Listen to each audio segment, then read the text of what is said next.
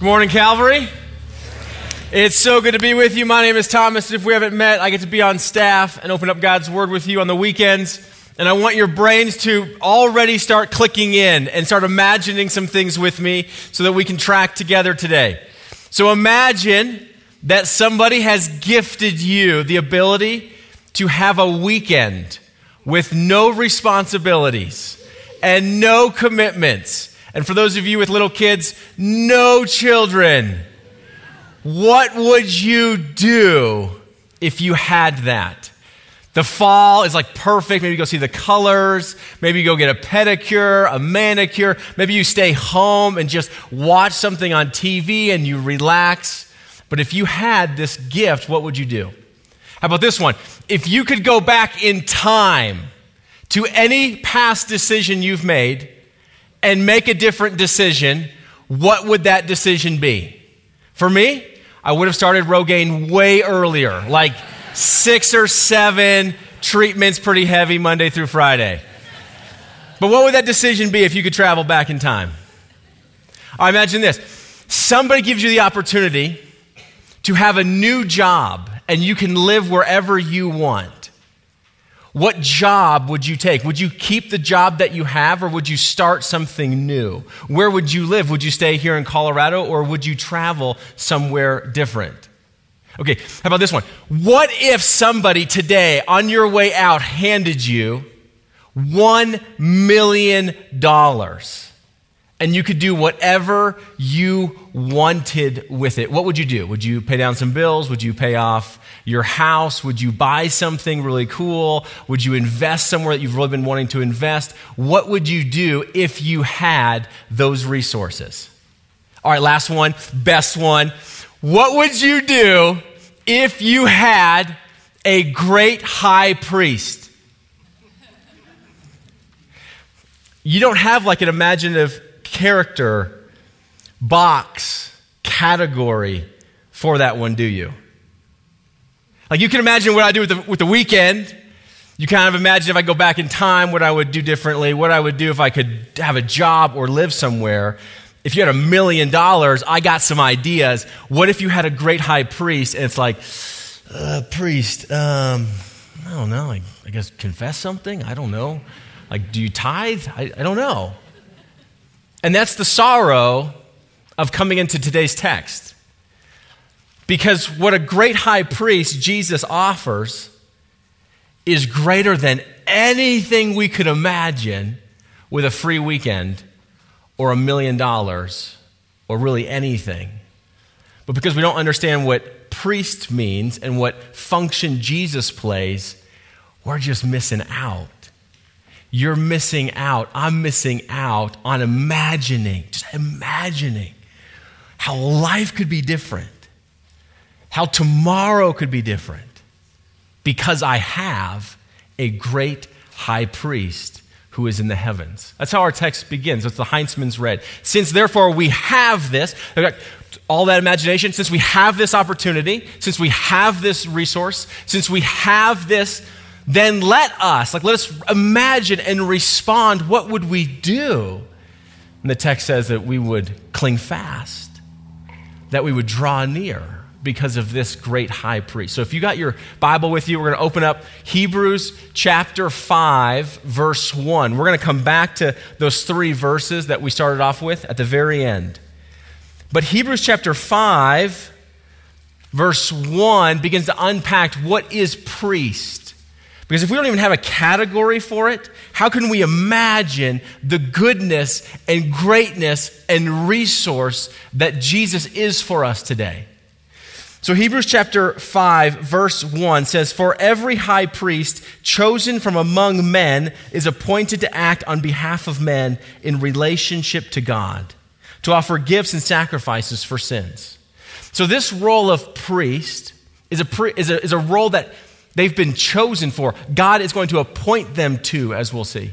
That God instituted these priests. And what priests do is they minister on behalf of men. This means humanity, men and women, young and old. They are kind of the go betweens of God and the general populace. Because God chose not to reveal himself to every single person individually in the Old Testament, God instituted this office of priesthood. And if you've been tracking with us through the book of Hebrews, we've been in that wilderness season where Moses brought the people out of slavery in Egypt through the wilderness to this place of promise. And journeying through the wilderness, many of the things were instituted the law, this covenant, and the priesthood. And what God instituted was from one of the families of Israel, they called the, the Levites, they would appoint priests. And so if you want to, you don't have to, but you can zip all the way to Exodus chapter 28. It's only one verse. If you just want to listen, that's totally fine. Exodus 28 is where God institutes for the people of Israel from the tribe of Levi that they would be a tribe of priests and they would officiate. They would be the representatives. They would be the go betweens. They would be the councils of the relationship with God and man. And so, here in 28, verse 1, this instruction to Moses then bring near to you Aaron, your brother, and his sons with him from among the people of Israel to serve me as priests. And so God institutes this, and God appoints the very first priest, Aaron and his sons. And they are the council, the mediators between the people and their sin and the people and their thanksgiving and God. And so they had certain functions in which they would offer both gifts of thanksgiving and offerings of sin to mediate and keep this relationship good. Probably the, the closest thing I could think of this week to think about our need for a priest would be like if you're in legal trouble, you want a lawyer because they know the systems. They've been trained in the law. They'll be your representative. So when you stand before the judge, they will mediate the relationship between justice and you. So you don't have to stand on your own defense because I don't know what to say. This is a weighty relationship, and I would love some help, counsel, mediators, representatives. And so that's what the priests are instituted for. Now, what it says here in verse 1 is that every high priest. So, amongst the priests that have this office, there is one position called the high priest. And the high priest is exactly what you would think the highest priest. And they have a unique function that once a year, the high priest, on the Day of Atonement, Yom Kippur, which we, if you're in the Jewish community, celebrated just a few weeks ago, September 15th, the Day of Atonement is which the high priest would first offer sacrifices for their own sins, because they're sinners too, they're not perfect. And then they would enter what's called the Holy of Holies, which was the holiest place in the temple, where the Ark of the Covenant was kept which where the mercy seat was. And there they would make a sin offering on behalf of all the people, so that all of the people and all of their sins would be forgiven and cleansed. That was the function of the high priest. And Jesus is the greater than, the great high priest, one who is greater than this high priest. And he has other functions as well. Look at verse 2. He can deal gently with the ignorant and wayward, since he himself is beset with weakness. Because of this, he is obligated to offer sacrifice for his own sins, just as he does for those of the people. So when you approach a priest, sometimes it's like, I, don't, I wouldn't want to draw near to that person because they're so much better than me. They're going to make me feel rotten. By they're self righteous. They're going to judge me. That's not exact. That's actually the opposite of what they should be doing. A priest, look at here should be one who understands their own sins first. They're not better than the community. Oftentimes you'll hear me say from up here, I'm the biggest sinner in the room. You know why I say that? It's because I am in tune, aware of my own sins and how deep they go and how entangled I can be.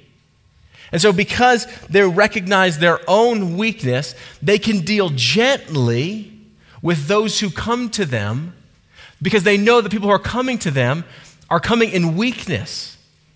That the people who are coming are wayward, they're lost, or that people who are coming to them are ignorant. They just don't know.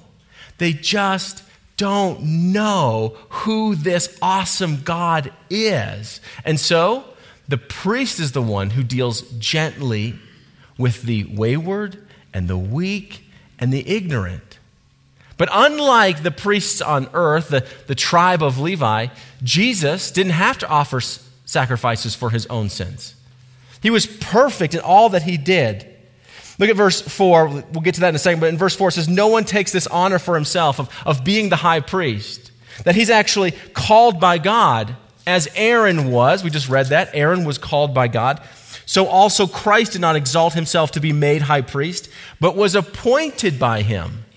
So the, the role of high priest is not like a, a political office that you run for and try to get a campaign going so that they can elect you to this position of honor or power, and then all of a sudden you owe favors to whomever and it becomes really corrupted. It should be pure because those who are in this position, like Christ, are called and anointed and then appointed to be high priest. No one's seeking this honor for themselves, but God is doing this work. And then the author of Hebrews quotes two passages about Jesus, his appointment and his recognition. The first one is from Psalm 2:7. You are my son. Today I have begotten you. We've looked at that earlier in Hebrews. And the second one is this in another place. This is from Psalm 110, verse 4, that you are a priest forever after the order of Melchizedek. Now, Melchizedek, have you guys ever heard the name Melchizedek? All right, if you have to name a kid soon, go, just go with it. Go with it. You can call him Mel, it'd be sweet.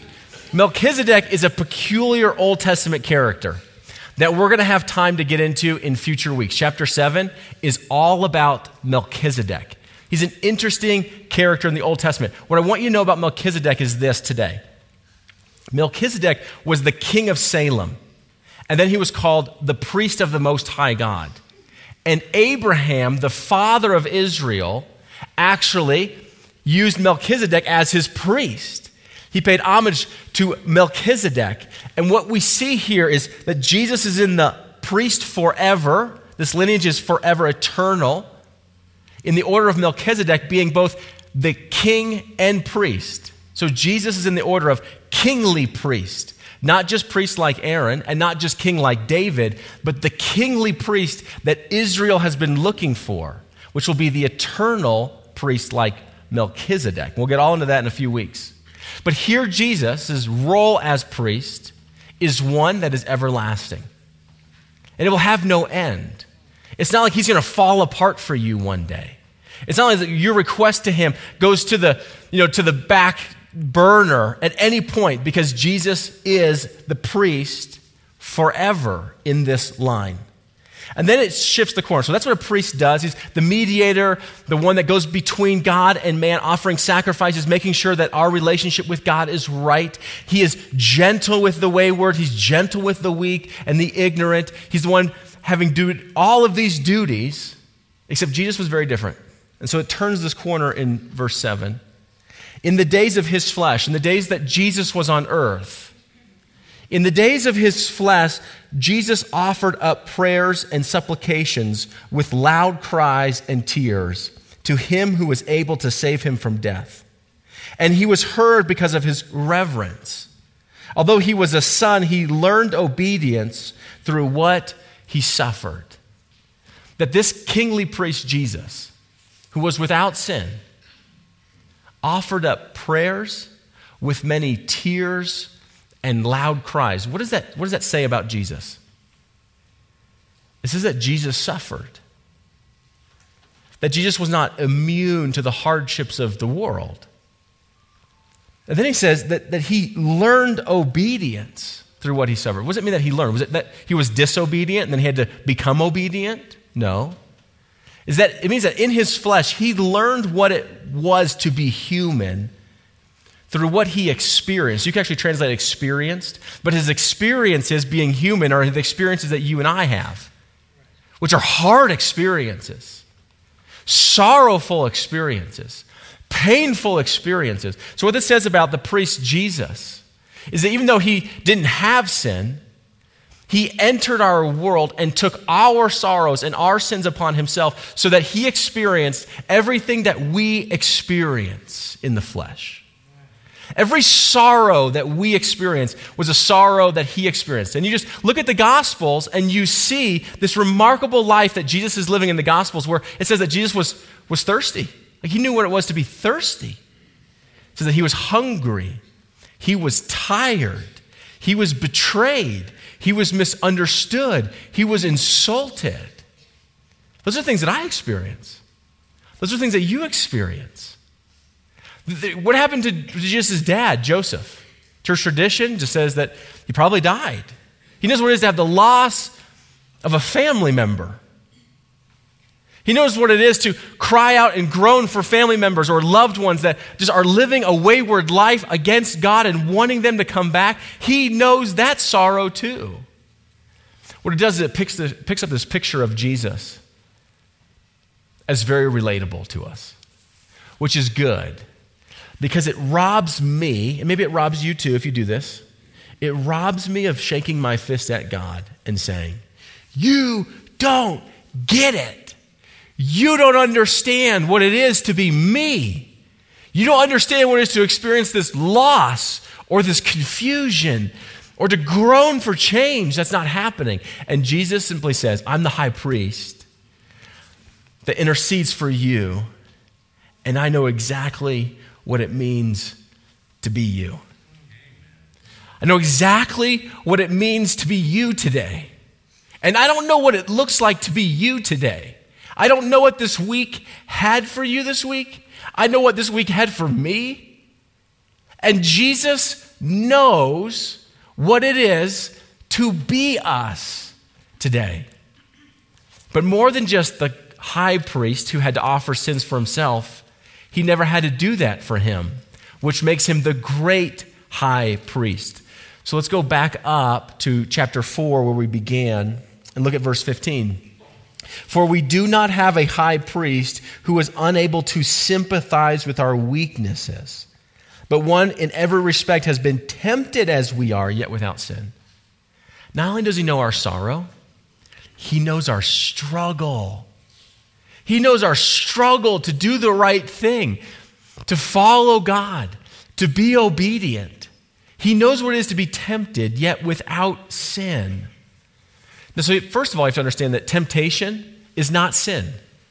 For you to be tempted today to walk away from God, to go against God's law, to not do the right thing that He's calling you to do, that temptation is not sin. Jesus was tempted. It's only temptation when that desire gives birth in us and then we follow it away from God. But he was without temptation, or he was without sin in his temptation. Now, some of us say, okay, see, that's why he's not relatable is because if he never fell into sin, he doesn't know what it is to be tempted like I am because I've really sinned in my life. I've really messed up in my life. But hear me, that's not true. He actually understands our temptation even to a greater degree than we experience temptation. So imagine temptation in degrees. So temptation comes our way, and you get the first degree of it, like, well, I, don't, I know I shouldn't do that, but I'm going to do that. I don't know, I don't want to do it. So then it goes to degree two, and the pressure gets on more and more. And at some point, we all gave in, didn't we? But Jesus didn't. So Jesus experienced a degree of temptation beyond giving into it that you and I have yet to experience because we all gave into it. And as soon as you give into it, what happens to the temptation? It goes away. I'm not tempted to do it anymore because I just did it. But Jesus kept experiencing greater and greater degrees of temptation until there was no more degrees of temptation except just going to kill you. That's the depth of his understanding of our temptations. Does he seem like a reasonable place to go in our time of need, in temptation? Absolutely. Imagine the difference, okay? So you have a running coach because you, you, you want to become a runner, and there are two coaches in front of you, and one running coach tells you this listen, I know exactly what it is to persevere through hard runs and, and hit that wall and your body just collapsed, but you got to keep on going. Really? What, what race was that in? Well, I was running the turkey trot in Thanksgiving, like this 5K. Whew, brutal. Mile two, wipe me out. Like, no. And the other coach saying, okay, listen, I am, I am one of, I am the winner of the Leadville 100, a 100 mile foot race at the elevation of 10,000 feet where there's an elevation gain and change of 15,000 feet over 30 hours. I know what it is to hit the wall. You're like, yeah, I'm going to go with option two here. And that's Jesus. In all the ways that we've suffered and sorrowed, in all the ways that we've experienced temptation and trials, Jesus experienced the greatest degree of that in which he depleted it unto death. That's Jesus. And it says that he sympathizes with our weaknesses. I love this. The sympathy is really empathy. You've heard the degrees of empathy? Like someone just says, I see that you hurt. Okay, that's, that's great.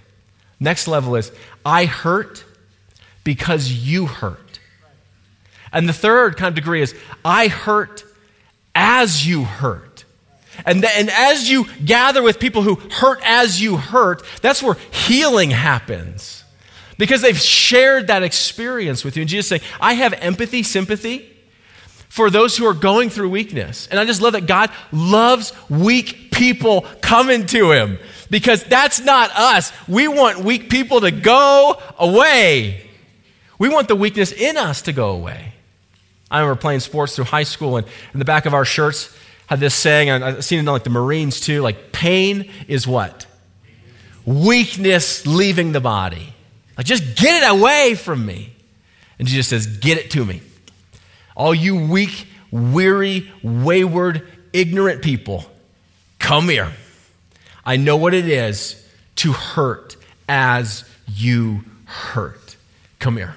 And because I didn't have to first offer sacrifices for my own sins, the sacrifice I offered was for yours. And so come here and be forgiven. Come be right. And so here is Jesus, the one who has passed through the heavens, sits in the Holy of Holies at the right hand of the Father, the position of authority on his throne. And when you think of thrones today, you think of the Game of Thrones. The throne game is to impress you, to intimidate you, to put fear into you. And what is his throne called? Right there in verse 16. His throne is called grace. His throne is called grace. So that you would approach it and know that you come to a place of grace. So that he can dispense grace and mercy to you in your time of need. Grace is, grace is getting something that we do not deserve. How many of you have been a recipient of, of grace just in, in life? Yeah, when someone gives you something that you just didn't deserve, like, wow, you would do that for me. Wow, I didn't earn this just for me. Yeah, for you. So his throne is a place of grace to give you what you don't deserve and then to dispense mercy. Mercy is not getting what we do deserve. How many of you have been a recipient of mercy in a relationship? Like, you shouldn't treat me that good. I can't believe you're treating me that well. Thank you. So, God sends his son Jesus to suffer for us he now sends His Spirit to dwell in us, to suffer with us, so that with confidence, not with fear or intimidation, not with timidity, but with confidence, we approach His throne room. Throne room is probably similar to priesthood for us today. We don't live in monarchy, but the throne room is, is everything to a person. That's where the position of power is. That's authority. That's provision. That's justice. I mean, everything that a person needs is in the throne room. That's where the king and the queen sit. And who has access to that? Very few people. But Jesus says, I'm enthroned on a throne called grace, and I love weak and weary, wayward, ignorant people to have full access to me, to have full access to God through me, so that in their time of need, I can dispense grace and dispense mercy because I know what it is to be you. That's so sweet and so kind of God to do this. When I think of this story, I think of my own in so many ways, but I'll share another story from our community. When I first came on staff at Calvary, I met a wonderful woman named Pam Nystrom. And Pam was going through some really intense cancer treatments. And so I would visit her in the hospital, get full garbed up, go in and sit with her and ask her how things were going. She had two young kids at the house at the time. And we had the most wonderful conversations. And there was a season in which things were not going well for Pam. Said, Pam, how you doing today? Like, this is, this is hard um, treatment. And she said, you know, I've been thinking a lot about Job. And I always had this problem with Job. If you don't know who Job is, Job's an Old Testament story in which Job goes through incredible sufferings loss of family and fortune and, and future hopes and dreams. Just, I just think a lot about Job, and I always wondered when Job was going through that suffering, why didn't he curse God and leave? And now I've realized that he couldn't because Job belonged to God and God was sustaining him. And I can't, I can't leave God because I belong to him. And this is my hour of need in which he's just dispensing grace and mercy to help. I thought, oh, only the Christian knows what it is to be carried along by priest Jesus, to draw near to priest Jesus. That's so different than how we often respond in sufferings, isn't it? Isn't it interesting that when we suffer and have a hard time, so many people want to withdraw from the community, from God, from one another, from His words. And this is telling us no, no, no, no, no. Do the exact opposite. Draw near, get close, get in the huddle here with Jesus. George Guthrie, a New Testament theologian, simply talks about the gravitational pull of Christianity. He says, For the Christian, we should have the gravitational pull to Jesus. See, gravitational pull is the natural laws in which if you drop something, if something falls, it will fall to the earth. The gravitational pull of the Christian should be whenever we fall, we fall into Jesus, not fall away. Remember, this passage is between two warning passages about falling away. And the confidence we have not to fall away is knowing that we have a great high priest that we cling to and that we draw near to in our time of need. Our gravitational pull as Christians should always be when there's sorrow, hardship, grief, suffering, loss, confusion, bewilderment, we just fall to Jesus because He's for us. That the Father's for us and the Spirit is for us, and they're ready to dispense grace and mercy in our time of need. So, how do you cling and how do you move towards Jesus? One of the ways is around the communion table. Communion. This is the Lord's table that you would commune with. That's, that's intimate relationship language, intimacy, that you would draw near to someone. Communion, that you would come to have union with God and with others. There's so many other ways in which you would, you would pray, that you would gather in, in small groups, that you would write out your prayers, that you would read God's word. There's so many ways in which you commune with God, but this is one that He instituted for us. Like, we didn't think this one up. He appointed this for His church to be gathered around the Lord's table. And that table was established in Egypt in slavery and bondage and was then established as a remembrance in the wilderness. And the people of God would gather every single year to remember the mighty work of God's deliverance out of sin through his provisions and his grace and mercy through the wilderness to the land of promise. And so at the communion table is where Jesus was gathered with his disciples on the night he was betrayed. And there he took bread from the table, and he took a cup from the table, and said, These symbols that you guys have been sitting here, this is my body, and this is my blood.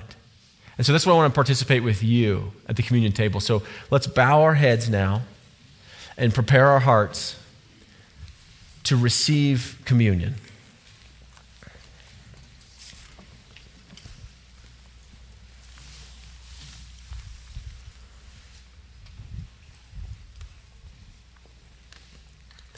Father, I don't know, I don't know where everybody is in the room, but you do.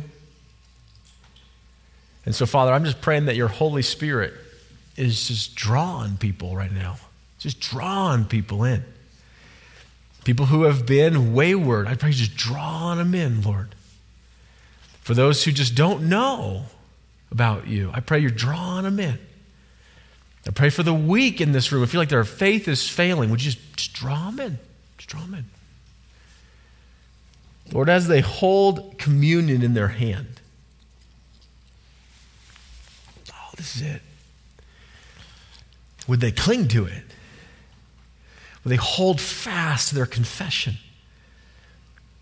Because we have a high priest enthroned in heaven, advocating for us, cheering for us, resourcing us. So we, we hold fast right here to our confession. Our confession is established in the, in the body and the blood of Jesus Christ.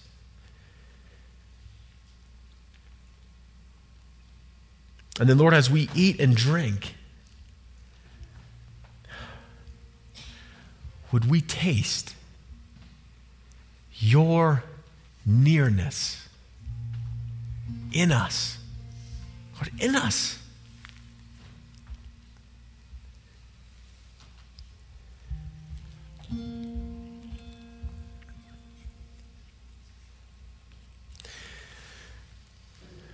Father, I thank you for drawing near to us,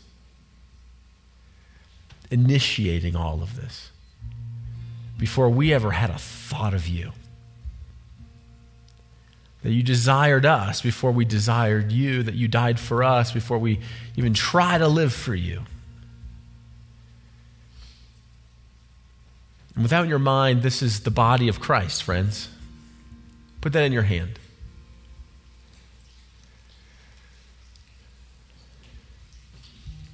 the nearness of God given to you, given to me. And so let us take in remembrance of him.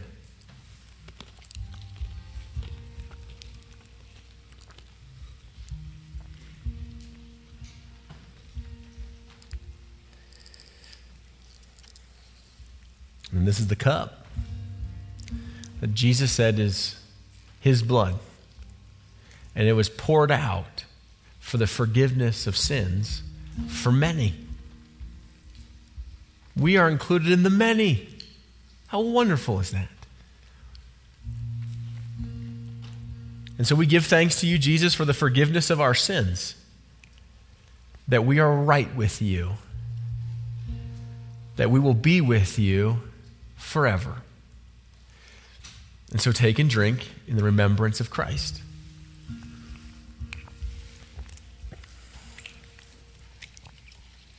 Sunday is Resurrection Day, friends.